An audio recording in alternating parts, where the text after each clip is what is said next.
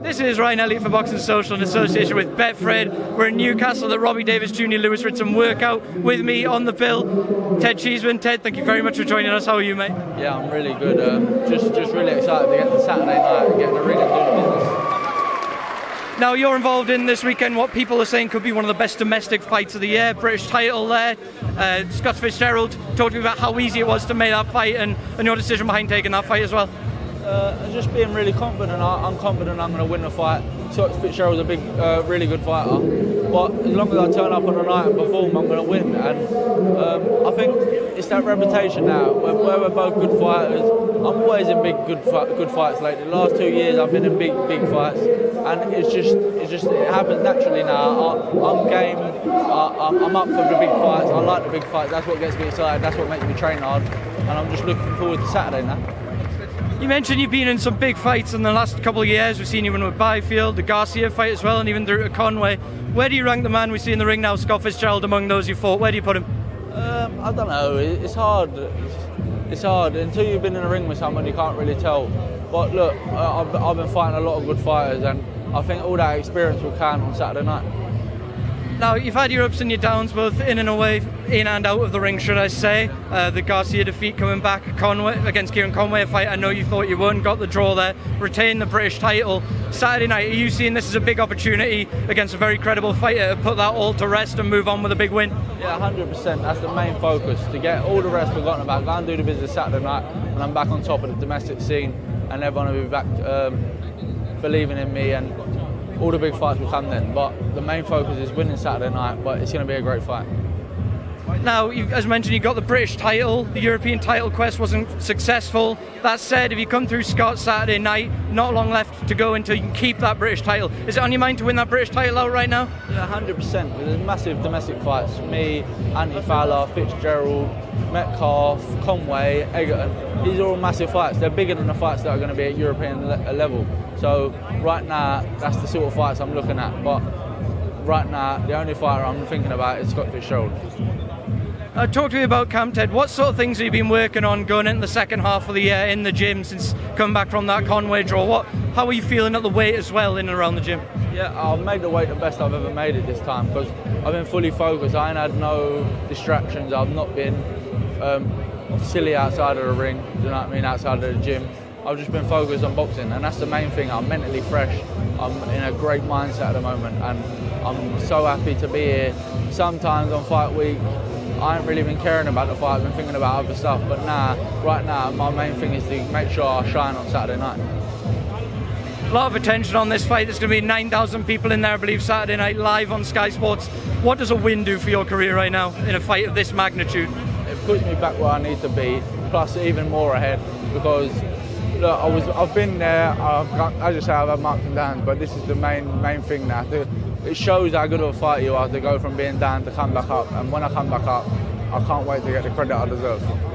Ted, before I let you go, I got you get your prediction on the main event. Robbie Davies Jr., Lewis Ritson, Bill Label, Bad Blood. There's been a few altercations along the way, a fight a lot of fans are excited for. How do you see the fight unfold and who are you leaning towards? Um, to be honest, I, am so 50 50. They're both good fighters. Um, Ritson comes forward. Robbie Davies is, can have a fight, but he's more on the back foot. It's a, it's a good clash of styles, and I, I can't really pick a winner right now. Okay, three, three days to go, Ted. I'm going to let you go, but before I do, what do we see from yourself Saturday night? Final prediction. What can the fans expect to see from Ted Cheeseman? A great performance and a guaranteed win. Ted, thank you very much. We'll see you at the press conference.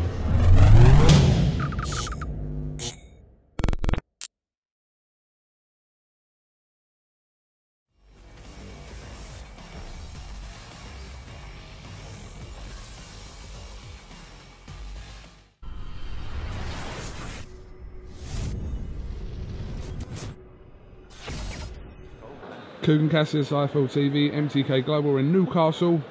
You might recognise him, he used to fight. Do you still fight? I get Well, confused. you know, What's going on? I uh, mercenary these days. Just Yeah. uh, you know, fishing about, keeping fit. You never know when the phone may ring, and um, the heavyweight division is, is rife with fights that can, you know, set me in future generations of the Allen family up for good. So, uh, you know, realistically, if them fights come up, I will box again. If they won't, I, I, I won't. Do you know, like, I should be interviewing you. Go ahead. Look, see, this is where you start becoming a bit of a media whore when you have to walk past, get yourself in shot. I used to do this. I stopped doing it now.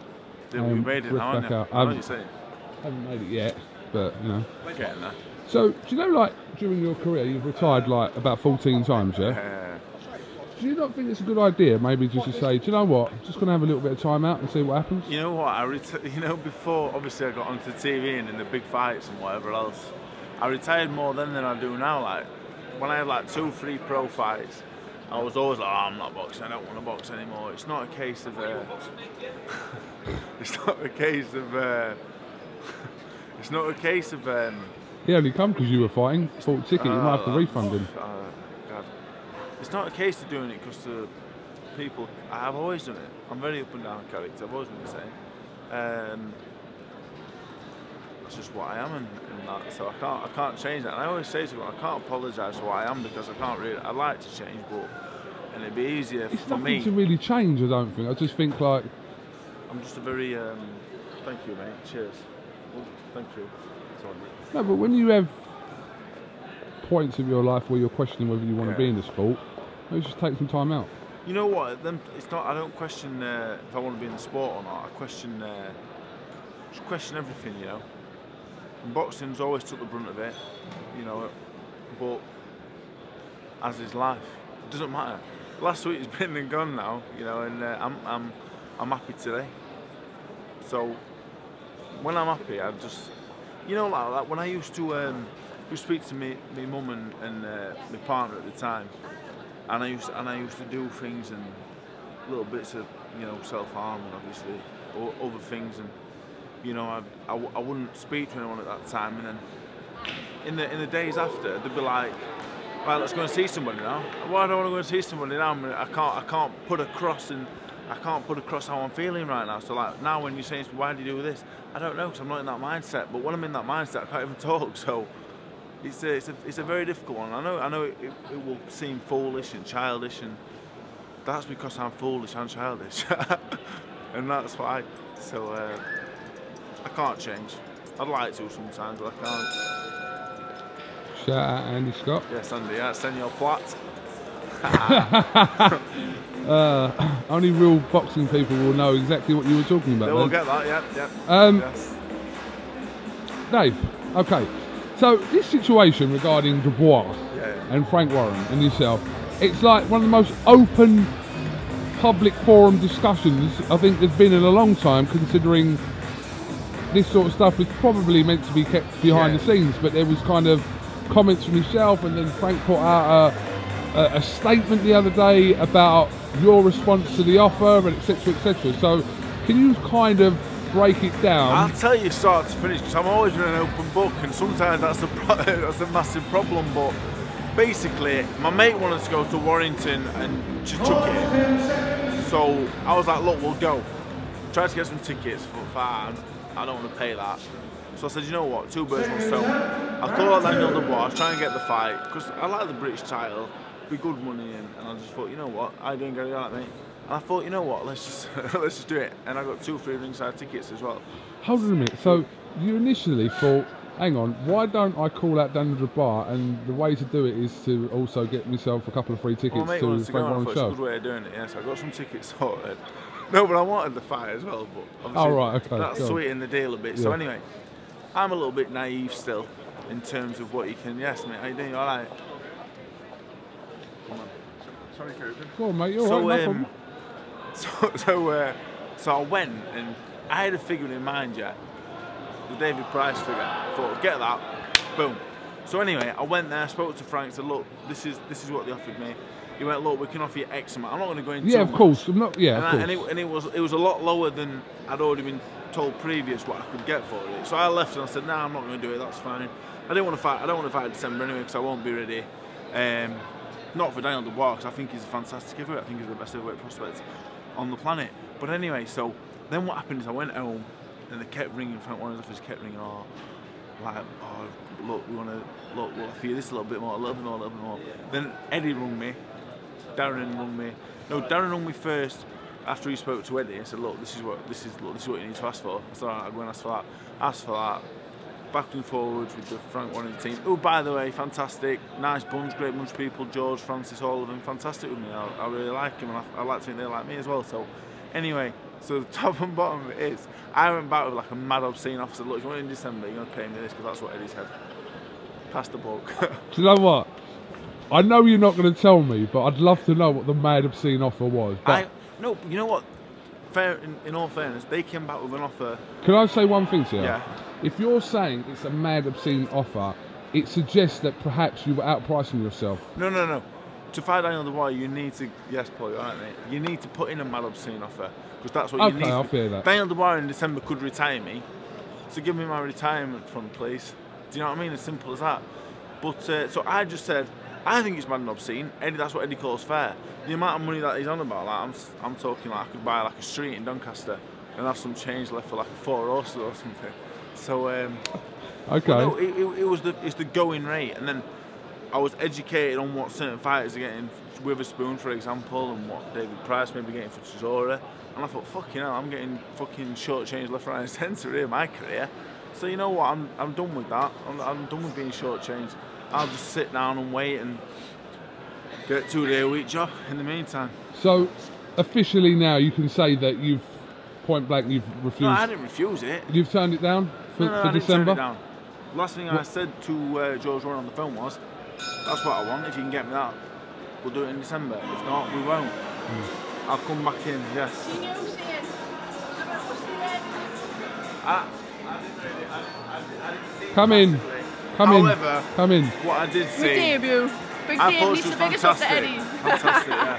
I was, yeah, very good. Thank you. How are you? All right? I'm alright, yeah, I'm not too bad. Have you done an interview I'm with in my? looking for you because I want to finish. I seen you go, you know, the big debut. We weren't talking about you. We were talking Oh. about something else being a bit like that. Oh, right, okay. You was oh. fantastic. Oh, thank you very much, mate. That's what show anyway i'll wait to the camera. All right. So anyway, I'm not sure I understood a lot of that, but Northern talk. You know, it's that, it's that punch drunk Northerners yeah. talking. But but anyway, yeah. So I went back and for the first time in my career in my life, I'm trying to, I'm listening to Eddie and Darren and you know when they put that little statement out on Twitter, Frank, and I really enjoyed it. I thought that's a really good statement. Like, But that's their side, and they've got a, a right to kind of respond to your comments as well. yeah, no, is fair enough. You, you know that horrendously low offer. Yeah. I think it was a tweet. I didn't even say. It, I just fuck no. I said it, and I was like, I think you did say it somewhere because Yeah. I, I, I saw that somewhere.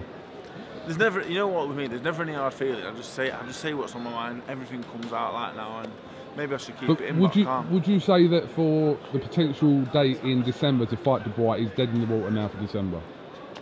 unless they, unless they come back to agree to my offer. Your obscenely high offer. You know what? Well, yeah, they could have got me a lot cheaper if they'd agreed to what I said at first. Every phone call I received from Ed and I, it's gone Fair up a Fair enough. Listen, bit. if you you believe your worth, but they they also they run a business and they they see the worth in the fight. Their worth in the fight. Yeah, if they don't think I'm worth that, then the fight don't happen. If I think I'm worth more than what they offer, the fight don't happen, and vice versa. So, all the respect in the world for that outfit. I think they're fantastic. That outfit. I think they're close second to Matchroom, obviously.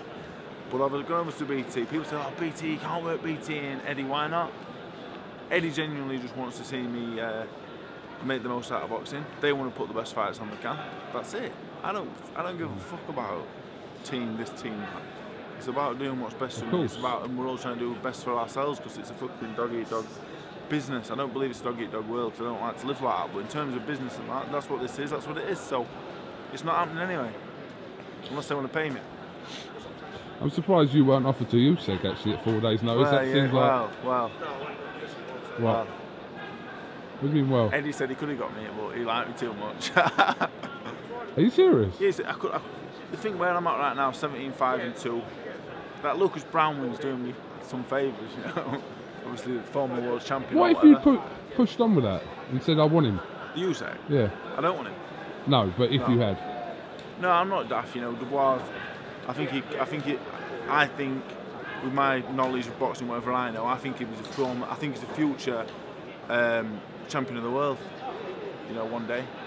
But we don't know yet. Like that's not a fact. He is what he is. I think he's, I think he's extraordinarily good already. But Usyk is that. Uh, Usyk already is it. So I'm not in that league. So I wouldn't box him. There's certain fighters I don't box. So I can't be. but Eddie possibly in his mind toyed with the No, idea. No, I don't think so. he said he liked me too much, so. Um, but I guess that's where I'm at now. You know, I'm. Uh, look at all these journeymen week in, week out fighting because they're not good enough to go to the next level. I'm like domestic level. I'm not good enough to go to the next level, so I'm a journeyman to the stars. Essentially, that's what I, uh, at this point. That's what I am, and who knows? Maybe one day I'll put together a good camp and my night the stars will align one more time and I'll beat one of them. Who knows? And if I don't, I don't. But I get paid well, and people should worry less. I'm not punch drunk. My tongue's absolutely massive. but uh, this is life. We're all enjoying it time to time. Good. All right, well, listen, I know you want to get on and watch the boxing. I've dragged you from your ringside seat. Second row, sorry. I'm like, I'm on the other side, but I'm just going to see Eddie and make sure we're friends. All right, well, listen, if uh, if I see you two standing together, I'm going to kind of. I just want to say big up Matchroom Promotions, big up Queensman Promotions. Let's all work together. Let's get the fights on we all want to see. And, give you that. and why not? Like I want to see him in the boy. I'm not. I'm not a Matchroom star. He's a Queensman star. Why can't they get some of their fighters in with some of?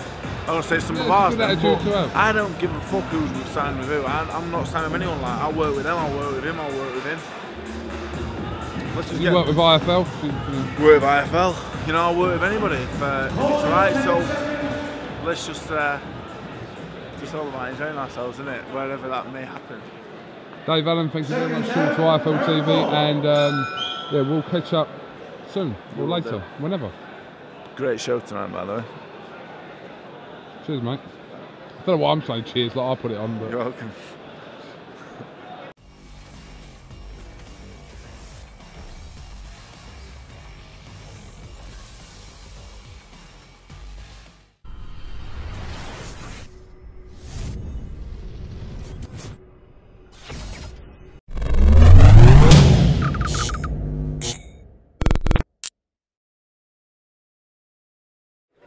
This is Ryan Elliott for Boxing Social in association with Betfred. We just concluded the open workout ahead of Robbie Davies Jr. against Lewis Ritson Saturday night in Newcastle. With me, Neil Fannan. Neil, thank you for joining me. How are you? Yeah, good, thank you. Very good.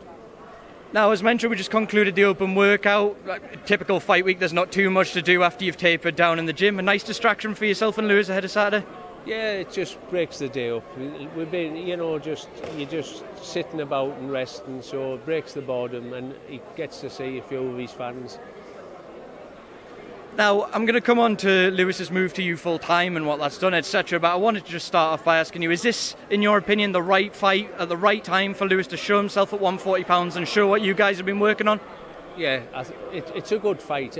You know, it's it's got a tag a world title eliminator, and but in my eyes, it's a good domestic fight. Now, as mentioned, Lewis made that move full time to work with yourself. Before that, he was sort of between going back, working with Dave a bit, coming working with yourself over in Hartlepool. I've been over and seen where you guys are training. He's over there full time, away from any distractions. There full time for training. Have you seen the benefits of that with Lewis over the last few months, being there and being able to work with yourself day in day out? Yeah, uh, uh, it's made a massive difference, you know, out of all the distractions of, of home. And, you know, like, so all he's got to do really is train and listen to me, you know, like just, and uh, so I think you'll see the benefits on Saturday. Now, when we spoke a few months ago, I found it interesting that you said to me going into that Patera fight, which was just about a year ago, sort of saw it coming in a way that, you know, not necessarily that he was going to get beat, but there would be some sort of slip up with the way things were going. Now he's had that change. Do you think he needed that change and he needed to come in and focus himself full time in one place? Yeah, I really believe that. You know, it's. Um, I, I thought he just still had enough to beat Patera, and he was fractions away from beating him. You know, and uh, but I did. I did know that uh, when you move up in levels, you know, it makes a difference, and you can't cut corners like he's been cutting. So I, uh, he needed to make the move. Now, obviously, I'm not going to sit here and ask you to break down your whole game plan going into Saturday. That would be foolish. That said, would it be stupid for us to assume that we're going to see Lewis just come forward and march him down? Would that be a foolish thing to assume? you know, when he come to me, or when, when I first used to be involved with him, you know, I tried to show him a few tricks and tell him, you know, about boxing. And uh, but I do believe he was a little bit one-dimensional because it was working. You know, like he just got on you until you submitted. But you know, I told him that about levels in boxing, and he knows now. But it's like the way he boxes is ingrained in him. I don't have to say to him, do this and do that, because we've been doing it for nearly a year now, over and over and over. It's, it's, it's his style. So, you know, like, he has different plans now, and we, we spar different fighters, and, and he's, everything's varied. It's not, he, he spars a lot of people who don't suit his style of just walking forward. And so he's adapted his style to suit everybody else now. So I think you'll see a big difference. Now we saw him last time out box a little bit more than we're conventionally used to. Saturday night, going to be a crammed arena, the majority cheering for Lewis. It'll be a very emotional atmosphere. I think it's fair to say. How important is it that he listens to your instructions, sticks to the game plan, and doesn't get carried away or try and get in any sort of tear up like we've seen at times in the past? Well, I must admit that's the only that's the only thing I could say. You know, hopefully I've got control of. And if we were fighting in Liverpool, I'd have had a lot more confidence about having control. But, you know, at the end of the day, he's that fit now, and the difference in him in the last 12 months, strength and conditioning, and the difference we've all we've done, making the weight and everything properly. You know, I have no doubt he couldn't just start at round one and keep going till round 12. I have no doubt whatsoever, you know, just so, like, that's that's not really a plan in a way, just a street fight for 12 rounds. But if need be, can do it. You've mentioned the strength and conditioning there and the difference you've seen when he was struggling to make lightweight towards the end of that, that reign, so to speak. People were commenting about how hard it looked for him to make the weight, how he looked on the scales, his punch resistance to the body. Now he's moved up to 140. You've mentioned the strength and conditioning. Are you seeing a different fighter in the gym as well? Do you think he's much stronger that way? Completely different. You know, I took him 12 months ago to get DEXA scanned. And uh, and the keep the record the uh, the outline of your body and, and the man's amazed now at the outline, like the muscle definition and the muscle mass on his body compared to before. You know, like he made the weight and he struggled to make lightweight, but you know he's moved up five pound and now he's making the weight properly five pound heavier. So he's got all that extra to play with with muscle and not nothing else. You know, so it's um, it's a massive difference. You know, a massive difference. Now, one of your fighters I wanted to ask you about, Neil, Tommy Ward. I've just spoken to him over there. He's been keeping busy this year. He had that big fight in the States last year. He's just sort of waiting his turn for a world title shot. In your mind, going into 2020, is he ready for that world title shot? Yeah, I um, and like the, we've spoke to uh, um, MTK Global, and uh, and I know they'll deliver a one in the new year. They're going to keep us busy. Another fight this year, and then in the new year, they'll deliver a world title fight. Is there any preference on champions at that weight? No, you know, like it's. You could look at different ones and, and think, but you, we just want any. You know, like we'll be grateful for any, uh, and and no doubt, if somebody was going to give you a voluntary, it's a one you wouldn't want, in in some senses, but you've got to take the opportunities when you get them, and uh, he's ready now for anybody. Just to touch on you personally, Neil, I'm sure you'll correct me if I'm wrong, but I read somewhere that not too long ago, a couple of years ago, you were considering just walking away from boxing. You're a bit out of love with boxing. Now you've got the likes of Tommy around, Lewis there, sort of building towards big fights and being involved in a big fight this Saturday. Do you feel rejuvenated from a personal point of view as well? Yeah, it. Uh, the only thing what would ever uh, made me walk away from boxing is not not uh, because I didn't want to train anybody. The politics of boxing. It's like Tommy Ward.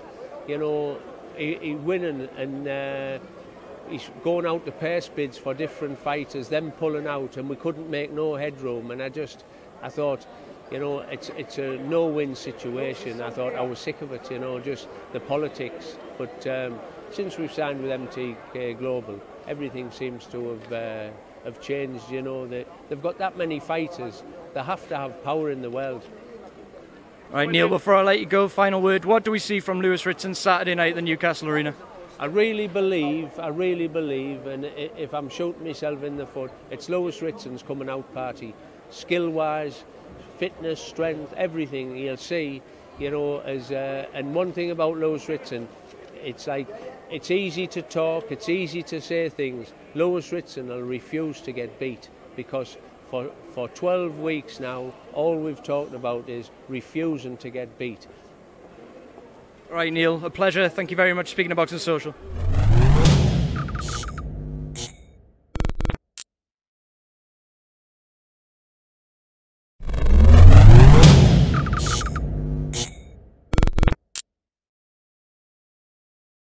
This is Ryan Elliott for Boxing Social in association with Betfred. We're in Gateshead. We've just concluded the final press conference ahead of Robbie Davies Jr. versus Lewis, Ritz- Lewis Ritson rather Saturday night. With me, Lewis.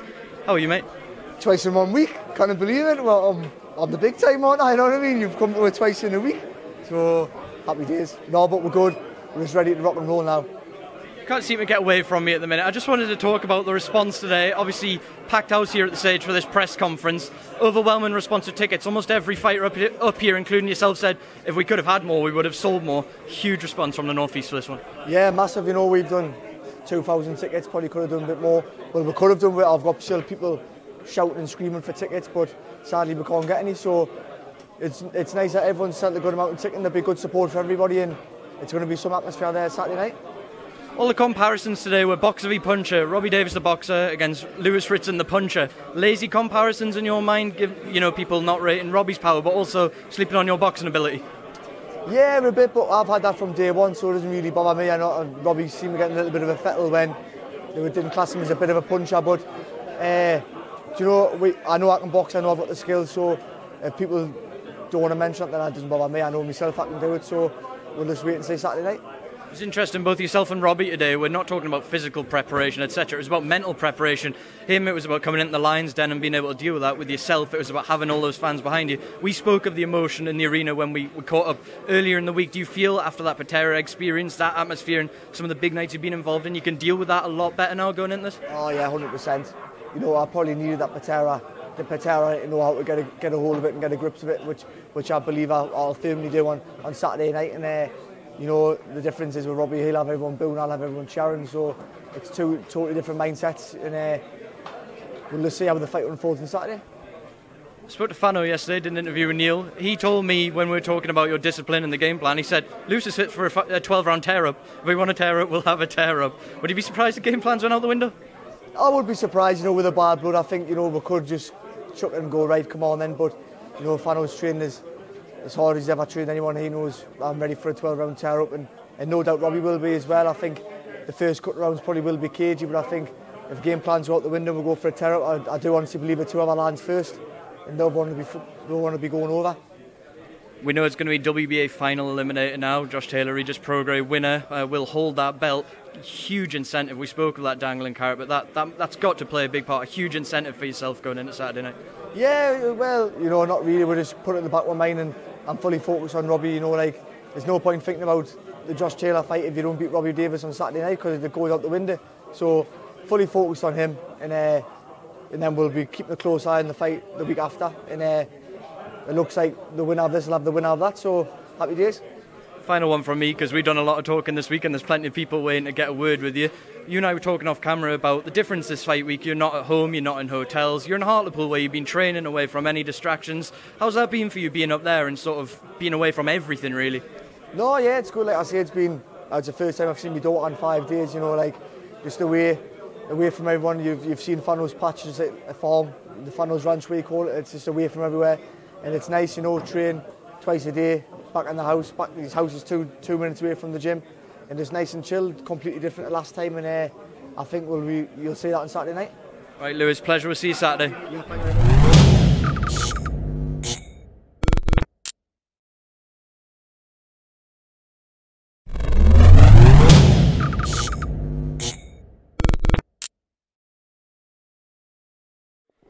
This is Ryan Elliott for Boxing Social in association with Betfred. We're in Gateshead. We just concluded the Robbie Davies Jr. Lewis Ritson press conference. With me, Eddie Hearn. Eddie, first and foremost, welcome back to the great city in the world. Yes, well, it's good to be here, and uh, as always, you know, I, I felt like we might have missed our chance when uh, Lewis lost to Patera, um, but he's come back, he's battled his way back, and you guys are crazy because you've gone from seven thousand, seven and a half thousand to nine thousand sellout for this one. Careful, careful with that one. You're smashing it in my chest. And uh, I can't wait. Great fight, great card, great atmosphere. It's going to be electric. Talk to me about that response because everybody up here today, whether it be you know Fitzgerald, whether it be Ritson himself, was saying, "Yeah, we've done good tickets. We could have done even more if it was possible." Unbelievable response to this. Yeah, and, and the great thing is, he's not just a lot of Geordies coming, but 800 from Preston, 1,000 from Liverpool, 300 from Bermondsey. So, fight fans, you know, and I feel like doing so many shows in America like we're doing, the difference is, is how well educated the fight fans are here. They know not just the main event and the chief support, but the entire fight card. And they'll be coming early to enjoy themselves, have a great time. They respect the matchups, and that's why it's sold out so well. I just want to start with the main event, talking about it stylistically. The, the common comparison seems to be boxer v puncher, Robbie Davies the boxer, Lewis Ritson the puncher. That said, would it be foolish to sleep on Robbie's power and to sleep on the boxing ability of Lewis as well? I know him and Neil have been doing a lot of work in that regard. It, it would do, and actually, I said in a few interviews that I think the two main fights, both or all four guys, have got to do something differently to what people are talking about. So people are saying about Lewis Ritson, you know, oh, he's got the power, he's got to walk him down, he's got to do this. Robbie Davies, he's got to box off the back foot, he's got to counter punch him. No, they've got to do that, but they've also got to box the other way. Robbie Davies is going to have to stand in the pocket and trade with Lewis Ritson at times. He's going to try and have to hurt him to the body.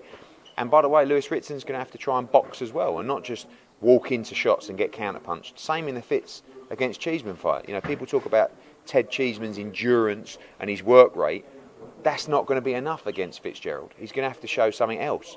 And uh, great matchups. And, and the main event, you know, I think right now, couldn't fit better with the huge show next week with Prograis against Taylor. This is a WBA World Title Eliminator. They'll be looking at the winner of next week, and the winner of this fight is going to, going to really change the direction of their career. Now, the atmosphere we expect on Saturday night will be what you could describe as emotional. There's lots of scousers coming down, It'll be full of Geordies as well. spoke to Lewis earlier in the week about the importance of discipline, retaining a game plan. That said, with that atmosphere, do you think there's a good chance game plans just go out the window Saturday night? I think he's, uh, I think he's matured as a fighter. You know, when you receive a loss like that, you know, I remember being in the change room after the Patera fight. It was quite a lonely place. Like everyone sort of cleared out, and I remembered the change room after the Hyland fight, and it was buzzing. So he's been through that. You know, he would have had that feeling of, oh, maybe people don't support me as much anymore, and but they have, and they, and this is his second bite of the cherry. And uh, I feel like Robbie Davies Jr. is almost like Zen-like in the build-up to this fight. You see by his social media stuff, very mentally focused. In fact, if I was Lewis, I'd probably be trying to get into him a little bit at these presses and the weigh because I want to unsettle him because he seemed very calm today, and I think he would have left this presser, you know, great noise, but a lot of respect going back to the hotel, going, job done there, two days to go. So, you know, there, there was a lot of respect all round because I think both guys want to conserve their energy. Cheeseman Fitzgerald, British title, been touted as one of the best domestic fights of the year. Stylistically, is there any way we can get anything other than an absolute barnstormer? I, I don't want to curse it because I once said that Martin Murray against Gabe Rosado would be one of the great wars of all time, and it wasn't. But this will be one of the great wars of all time. Um, you know, I think you, you look at Fitzgerald's got great power. Fitzgerald's got great boxing ability. Very, both very good amateurs. Fitz won a gold in the Commonwealth Games. Cheeseman won many ABAs. Um, I just feel that Cheeseman has great championship experience, and I think that when this fight was made, I think Fitz was the favourite. But I think Cheeseman, you know, you can't rule out his work rate, his ability, and I think he, you know he can box, but he's got to show that. I think if he boxes how he did against Kieron Conway, he will lose this fight. But I think if he can box how he did against Darren Byfield, he might win this fight. Do you think it makes Ted a more dangerous fighter given the pressure I know he's put on himself this week? Going, I know he thought he won the Conway fight, but he had the Garcia defeat as well. He's put the pressure on himself to say, "This is my time. I need to do this to push on from domestic level." Yeah, well, he needs to do this to what you just said, push on from domestic level. We know that he's a very good domestic light middleweight. I believe he's got more ability than that, but he's got to show it in fights like this. And these are the kind of fights that can change your career. If you get a massive win at domestic level, you know, all of a sudden it can completely change the path. So he, he needs to win badly. So does Fitz. You know, this is the difference between being a domestic fighter and moving on to bigger things. Seems like we're always talking about what's next. With the main event, we know it's now WBA final eliminator for the winner of eliminator, not final rather. My apologies. Ahead of next week's clash between Josh Taylor, and Regis Prograis. Not unrealistic to say that we could see them guys, any of those four in together going into next year. Huge incentive for those yeah, guys Saturday night. 100%, especially if Josh Taylor wins because Josh Taylor against Lewis Ritson or Robbie Davies Jr. is a great first defence for him as a unified world champion. So uh, a lot to play for. Now, one thing I wanted to touch on, Eddie, obviously horrible news that broke last night. Um, Patrick Day passed away, sadly, after the injuries he sustained in Chicago last weekend. I think it's fair to say nobody that steps into the boxing ring shouldn't be able to go and see their family afterwards. Huge loss for the boxing world, but more importantly, a huge loss for his loved ones as well. Yeah, I mean, you know, nothing makes it, uh, nothing makes the news better. And, and you know, the, the saying goes that boxing saves many more lives than it than it takes, and that's true. But it doesn't make it any easier. You know, I met this kid for 30 seconds of my life, and last night I was in pieces because I remember the conversation. You know, and I remember the positivity that he had. I remember the smile that he had. I remember how happy he was. He loved the sport of boxing. He was absolutely 100% living his dream. He didn't need to box. He came from a very good family. He was well educated, but he loved to box. It was what he loved to do. Um, but again, even that doesn't really give you the comfort. There's nothing really that can explain the sport of boxing. You know, it's very difficult in this instance to, to justify it. But we know that, you know, it is a great sport and we know that we're having a bad spell at the moment. You know, the medical situation for fighters is improving, it is evolving. But we've had a terrible four months where we've lost four fighters. And, and again, it's brutal for everybody. You know, I mean, again, I knew him for 30 seconds. Think of his family. You know, think of his trainer and manager and friend Joe Higgins, Lou DiBella, who it was his fight. He had two fighters in that fight. Think of Charles Conwell. You know, and when you read the responses of people who talk about Patrick Day, it shows you what a great man he was and how much positivity he bred into people's lives. So we have to do two things. Number one is we keep having to evolve and protect fighters and not take them for granted as fans and as people who work in the business. And number two, we have to make sure that the name of Patrick Day lives on. You know, everything that he believed in, everything that he loved about the sport, we need to keep that, that flame burning. And, uh, you know, it's just it's devastating news. And, um, of course, our thoughts are with his family and friends. I know it'll seem insignificant based on what we just spoke on, but on that bill in Chicago, Alexander Usyk, heavyweight debut, beat Chaz Witherspoon. In many ways, a classic Usyk performance. Took a couple rounds to get settled in, just went through the gears and was quite simply too good. What do you make of his performance? Yeah, I thought it was good. He wanted rounds, and I thought Chaz Witherspoon was good as well. You know, came in at late notice, big heavyweight, over 17 stone, technically good. Still some questions, you know, will Usyk have the power to KO the big heavyweights? Can he sustain the power? Got hit a few times, and uh, like he's he's giving away 30 odd pounds or 35 pounds. So it's not going to be easy. We know that Usyk is a world class fighter, pound for pound great, and you're going to see him in some huge heavyweight fights in 2020. In keeping with the heavyweight theme, Martin Bakole out at Newcastle this Saturday. Bit of a nightmare. I believe his opponent got cut with just a few days to go. In comes the kingpin. No yes. surprises what to expect oh, Saturday night. People were pleased. I mean, Kevin Johnson's a, a great lad, great personality, and he'll probably try and fiddle his way through eight rounds and give Martin some rounds. Martin will be trying to get him out of there. Not many have done. I think AJ was the, the fastest of recent times, and obviously you saw him go 10 rounds with Dubois and big punches. So good to get some rounds in, and always an interesting interview for you with, with the Kingpin. Now, we saw Bivol out last weekend as well. I think it's tomorrow we have Gvozdyk Beterbiev. Any qualms of putting him in with the winner? No, he has to. You know, he has to have that kind of fight. Maybe the winner of Canelo against uh, Kovalev or the winner of Beterbiev against Gvozdyk. That, that's the kind of fight that Bivol needs now we, we heard the response when he got out of the ring. He was very comfortable in there last week, but maybe he didn't quite push on, maybe because he didn't need to necessarily. Do you think he needs that big fight for us to see the best of him in a way? Yeah, we do, but also because he was a Russian fighting in front of 8,000 Ukrainians.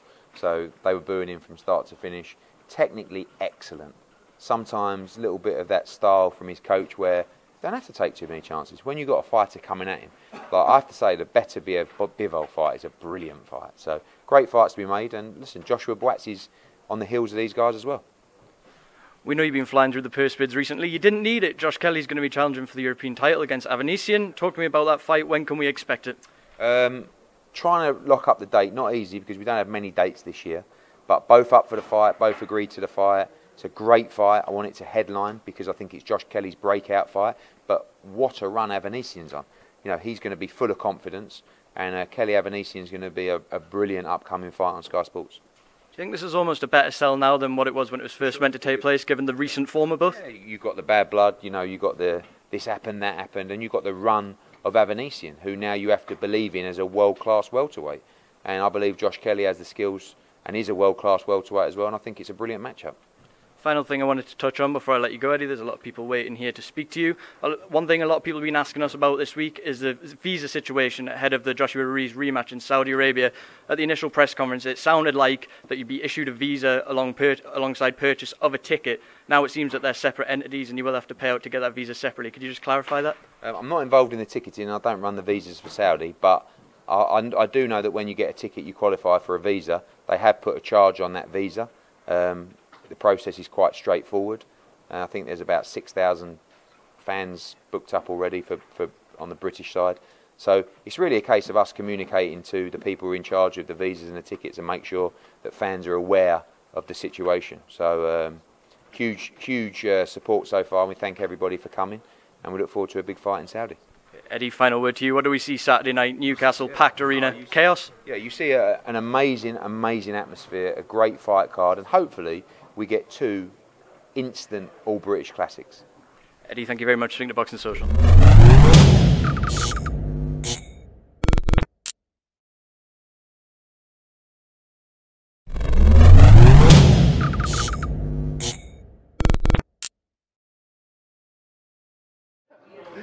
This is Rob Tebbutt for Boxing Social in association with Betfred, joined here again today by WBA World Super Lightweight Champion Regis Prograis. We're here following your media workout. Regis, how you doing? I'm doing perfect. Perfect, fine, perfect, everything. All that, all the good stuff.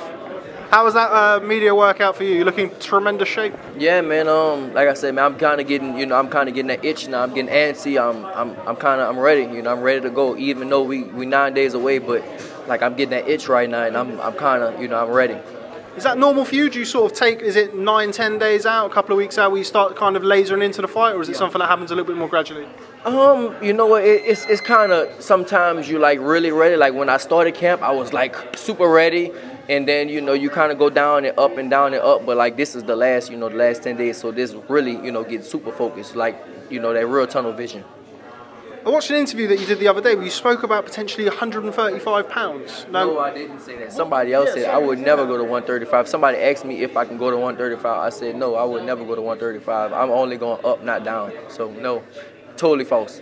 It seemed very confusing to me because I know you boxed very he- you boxed heavier as an amateur, and obviously the glamour fights are yeah you boxed at 152 as an amateur, and the, the glamour fights are 147. Where I was going with that is Josh Taylor is a big 140 pounder. Do you, do you anticipate size being a factor in this fight, both good or bad for yourself? Not really. Um, if anything is good for me, I think you know. Um, I always had. Really, if you look at most of my opponents, they all been bigger than me. You know, like um, Indongo. He's of course he's not Josh Taylor, but he was actually bigger than Josh Taylor. He was taller than him. He had an aqua style and stuff like that too. So, I mean, nah, I don't. I don't think um, size never made a difference to me anyway. I always fought people bigger than me. So that's just how. That's just my role basically. In boxing role, I always fought people bigger than me. You go into this fight, you're a you're a favourite with the bookmakers over here, which um, certain people are surprised, some people not. Why do you think that is? Why do you think you enter this as, as a favourite? No telling, man. Um, I, don't know. Maybe they saw the way I train. Maybe they saw my knockout power. Um, no telling, you know. But I, I always fought. I always thought I was the favorite anyway. You know, even if I, even if the bookmakers had me not the favorite, I always thought I was the favorite anyway. I just think my style will give him fits. I just want to talk about something that's away from the fight. Obviously, coming up next weekend, we were unfortunate to wake up to news this morning about uh, Patrick Day. Unfortunately, lost his life uh, in a tragic battle with Charles Conwell this past weekend. Um, just your comment on that.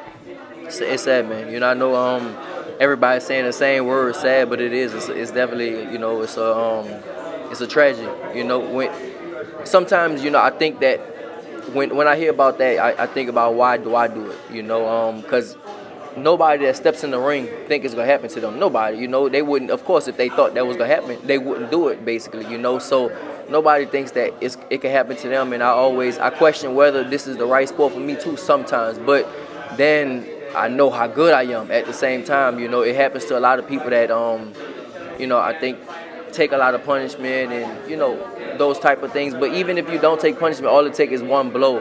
And so of course sometimes I think you know you know why do I why am I in this sport because it is such a dangerous sport but every day I wake up and it's something that I love to do you know um I always say that like I rather die doing something that I love to do you know now of course not saying that I would necessarily want to die in a boxing ring of course not you know I got family got kids I got a lot of people that depend on me and love me but as a fighter when you get in the ring, it's I know my mindset. And I was I was saying this. I was touching on this a little earlier to where I know I won't stop. Like it's like you really have to, like it have to kill me. And and even saying these words, it sounds crazy to me coming out my own mouth. Listen, coming out my mind, listening to them, it sounds crazy. But I know how I am in the ring, and most fighters they have that in their heart to where you, you're not gonna stop me. Like you have to kill me to defeat me, you know. And and that's just kind of how my, you know, that's kind of how my mindset is too. It's the same way to where it's nothing, it's nothing you gonna do to me that's gonna make me stop. Like even in sparring, sometimes it's like even if even if I'm getting hit with big punches, I still think like you you're not gonna stop me. It's nothing you're gonna do to stop me. You have to kill me. And I mean that's just the fighter's heart, you know. It's the it's the fighter's mentality. It's the fighter's heart to where we think like that's how we have to be. And it kind of it kind of is and it, it's kind of not. It, I mean, it depends on the, it depends, but like I said, it's it's speaking on um you know Patrick Days. It's a it's definitely a tragedy. Pray for him, his family. You know, um, I don't know if he had any kids or anything like that, but even if no kids or not, you still got a mom and dad. You got a lot of people that love you, and it's um it's a it's a tragedy, and it's very very sad that you know that that happened. I mean, when something like that happens less than two weeks out from your own fight, and it's the biggest fight of your career, do you have to try and block that out, or, or, do, or does it affect you? What, what kind of impact does that have on your thought process? It doesn't affect me as far as that goes. Now it doesn't. You know, like I said, when I when I step in the ring, it's the same thing. And I, like I said, I know I sound crazy saying it, but when I step in the ring, it's the same thing with me. Like you kind of got to kill me to make me stop, basically. Um, but it doesn't like i said it doesn't affect me and sometimes i question whether it's the right you know this is you know this is what i really should be doing but for me i love the sport you know that's the that's the main thing i just really love this sport and i know how good i am and for me the sky is the limit so of course you know all i can do is you know ask god to, to protect me and you know my opponent and that's that's it and then after that you leave it in um, god's hands moving away from your fight on October the 26th. I mean, talk about preparation for this fight. Josh Taylor, very tall, very long, very fast, southpaw. How difficult was it to find sparring partners for this fight? Well, honestly, it wasn't at all. Uh, one of my sparring partners was a, um, you know, a, a, a 50. I think he's a 54 pounder. He's an Olympian super good. I've been I actually sparred with him for the Terry Flanagan fight. He got me ready, uh, real aqua style, and you know um, he pushes the hell out of me. And then another of my spar partners right there, Austin Williams. You know um, he's a 60 pounder, super. He's definitely bigger than Josh Taylor. He's definitely stronger than Josh Taylor guarantee he's faster than Josh Taylor, and he's young and he's strong. And I've been sparring him, and I know, you know, if I'm sparring somebody like him, you know, I don't know if y'all seen him fight and stuff like that, but that dude is explosive. And on top of that, he fights at 160 pounds. So it wasn't for me. It was it was you know we, we I brought I ain't have to look for nobody here. I brought him I brought him over here, and then of course on top of that, he's fighting on the undercard. So it was it was like perfect.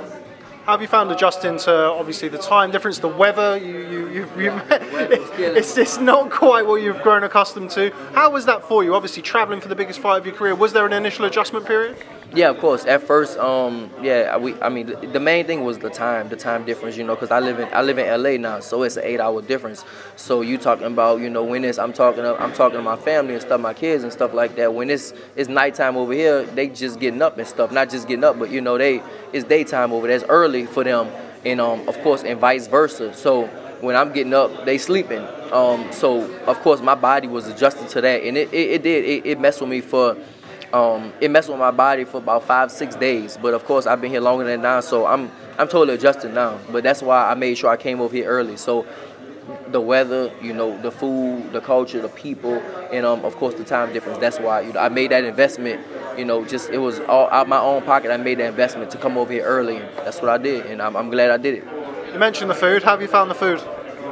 It's not like New Orleans food, tell you that. But we, we actually we actually found some good place to eat though to be honest. Yeah we actually found some good place to eat like that. So um, the food you know the food is the food was good. You know the food was good.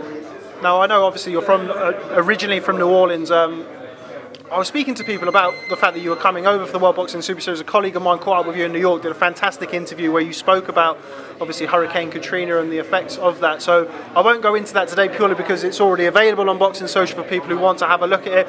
But just tell me, if you can, kind of the differences between New Orleans and obviously you moved to Houston and then LA and now you're in London. You're a bit of a nomad. You you kind of make your house your home, as it were. I go everywhere. You know, I'm just I'm totally adjustable. I can do anything. First of New Orleans will always be my home. My, most of my family live there. Most of my close friends, they all live in New Orleans.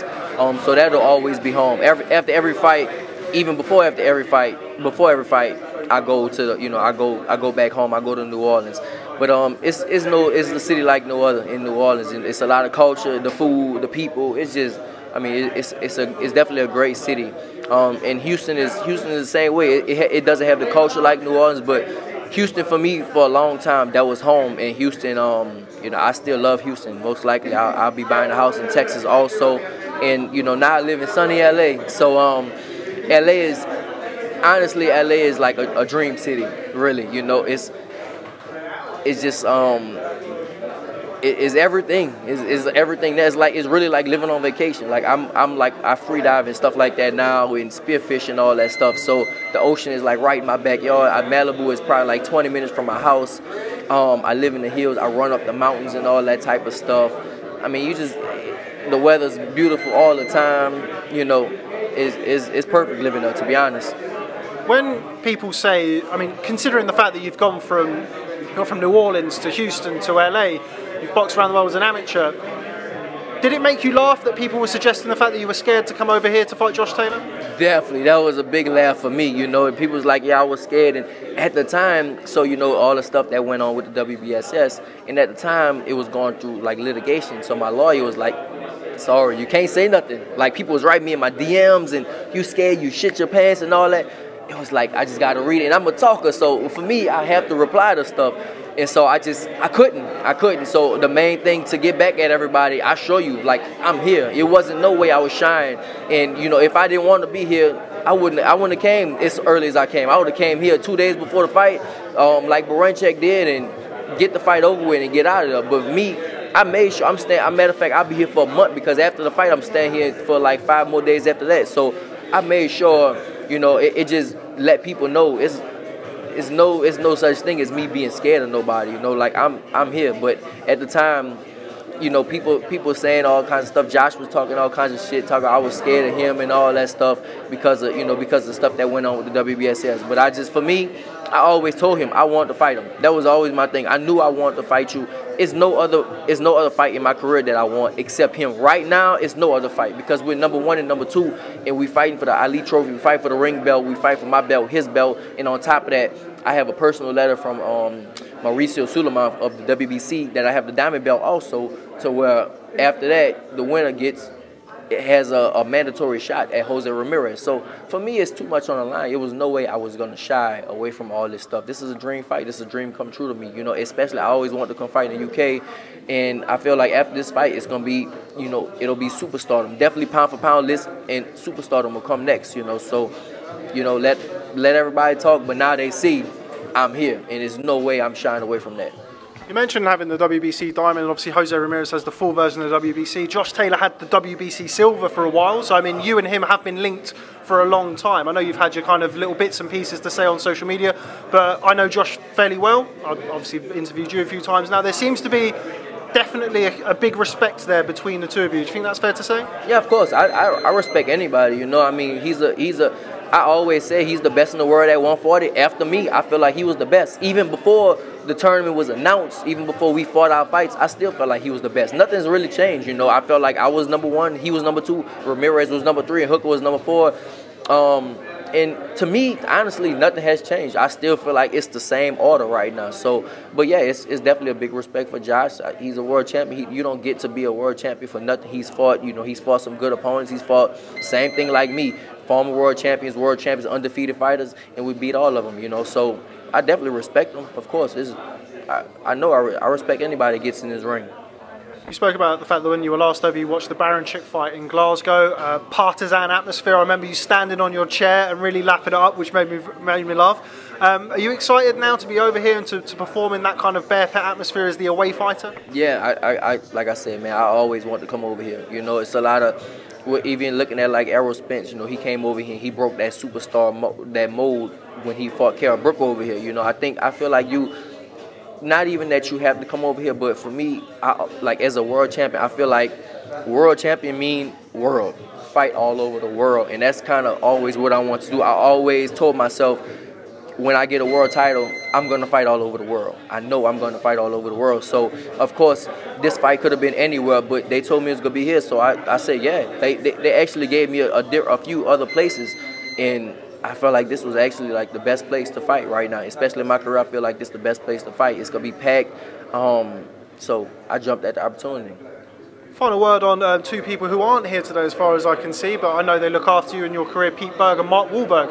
Um, talk to me a little bit about them and what kind of influence. Saturday, Mark, Mark is he, um, he'll be here Saturday, so we're actually gonna go do something Saturday. Um, and Pete, Pete will be here, I think next Wednesday, next Thursday, something like that, in a week. Yeah. What kind of control do they have over your career? What kind of influence do they have over your career? Um, well, as far as right now, I'm of course I'm with a, um, a company called Churchill Management. Um, but Sam is he he does he's the worker. He does all the work. Peter Berg and Mark Wahlberg, they have of course they they the big names and stuff like that. But Sam he does all he does you know he does a majority of the work. But they just have they have the the star power, the superstar power. And of course, it's always for me. I sign with them just because first off they're good people. You know, to be honest, and like from New Orleans, like that's what we like about people. I like I don't care about how much money you got, how famous you are, none of that stuff. I don't care about if you're a piece of shit as a person. I don't care about being around you. So when I met them, when I met Pete, Pete was just a real down to earth person. Same thing with Wahlberg, you know, just a real cool person. Just you know, we kick it and have fun and laugh and stuff like that. So that's kind of you know that's why you know that's why I signed with Churchill just just because of the attitudes and stuff. And then of course I see you know they can do other things for me. Um, they can do they can do more things for me and, and really blow my name up and all I gotta do is keep taking care of business in the ring, and you know they can handle the rest.